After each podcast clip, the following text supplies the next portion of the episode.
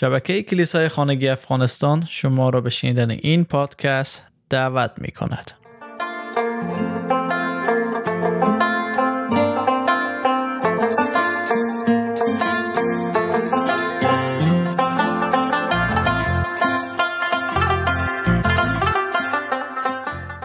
چهل و ششمین دلیل از کتاب پینجا دلیل جان پایپر میگه که برای جمع آوری کردن بقیه گوسفندان خود از سراسر دنیا. شاید برای شما خنده آور باشه که چرا ما گوسفندان خدا باشیم. ولی نباید زبان استعاره رو فراموش کنیم. مثلا بعضی چیزها رو ما به استعاره بیان می‌کنیم. و زمانی که میگیم گوسفند می‌بینیم که گوسفندها در یک گله یک رمه هستند و یک شعبان دارند که اونا رو هدایت می‌کنه اونا رو رهنمایی می‌کنه به سمت چراهگاه های بهتر های بهتر اونا رو مراقبت می‌کنه آب میده. پس خدا می‌خوای برای ما صحبت کنه که ما او رو درک کنیم. نمیای موضوع رو بیان کنه که از درک و فکر و ذهن ما بالا باشه.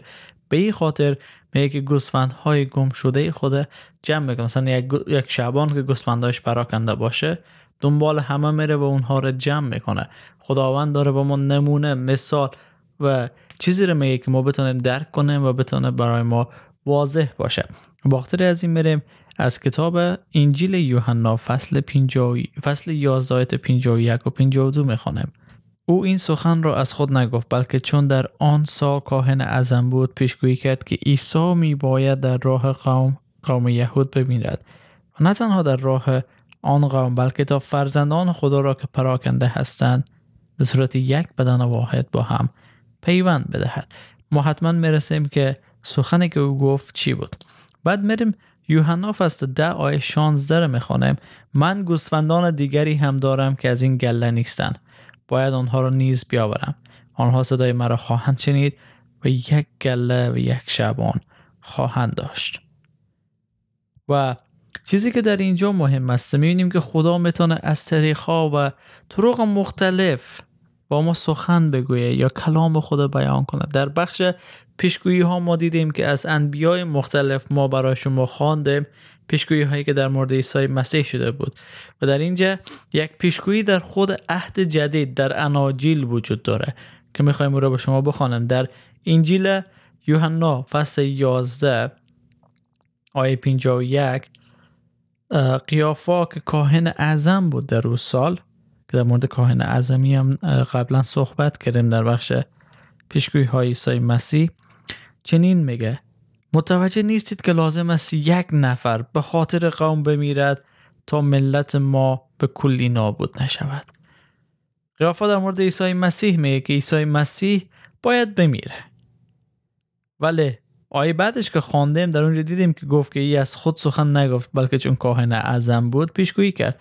منظور قیافا از این صحبت چی هسته اگه به لحاظ انسانی نگاه کنیم چون تحت استماره روم بودن قیافا داره میگه که بهتر است یک شورشگر که عیسی مسیح است و فکر میگه که شورش به پا می‌کنه بمیره تا روم بر همه قوم حمله ور نشه و ما رو نابود نسازه.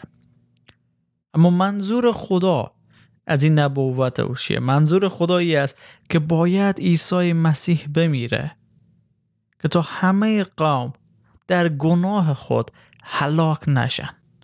تا همه قوم به خاطر گناه اجداد خود هلاک نشن. و خدا می‌خواد در عیسی مسیح راه آزادی را برای همگان به وجود بیاره. و به این دلیل است که کاهن اعظم او زمان این سخن گفت در حالی که خودش متوجه نبود. و بعد عیسی مسیح میگه همه کسانی که پدر به من بخشیده به سوی من خواهند آمد و کسی که نزد من آید بیرون نخواهد رفت. و مسیح همه را دور و بر خود نگه میداره و هیچ کس اجازه نمیده هلاک شوند.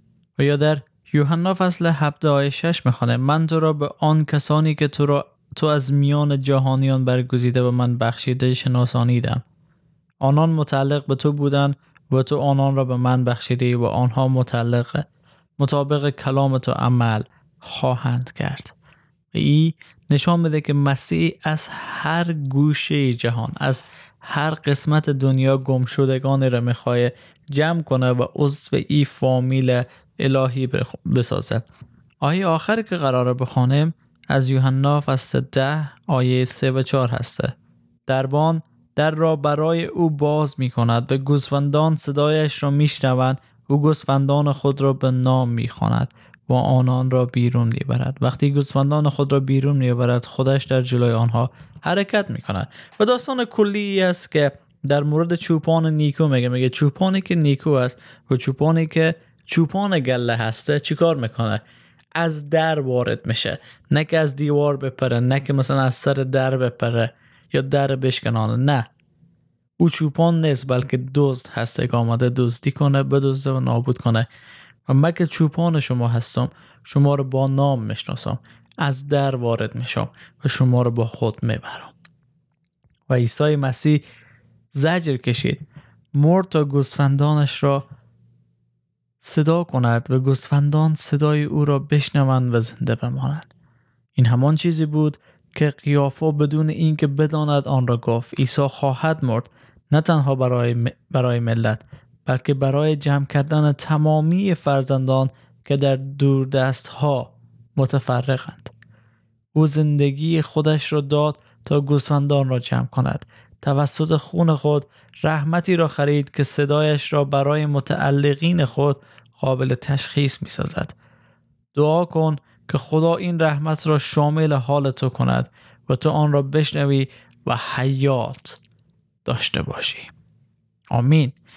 دعا کنین که شما هم صدای چوپان نیکو را بشنوین و حیات را که در او به وجود آمده داشته باشین چون حیات زندگی بخشش آزادی همه اینها در عیسی مسیح یگان منجی ما و ما داده خواهد شد. پس فراموش نکنین که مسیح کار عظیمی بر روی صلیب برای همه ما کرد و شما که امروز رو میشنوی می‌تونی گوسفند گم شده ای باشی که مسیح دنبالت میگرده. قلب خود به او باز کن و به سمت او بازگرد. مسیح شما را دوست داره.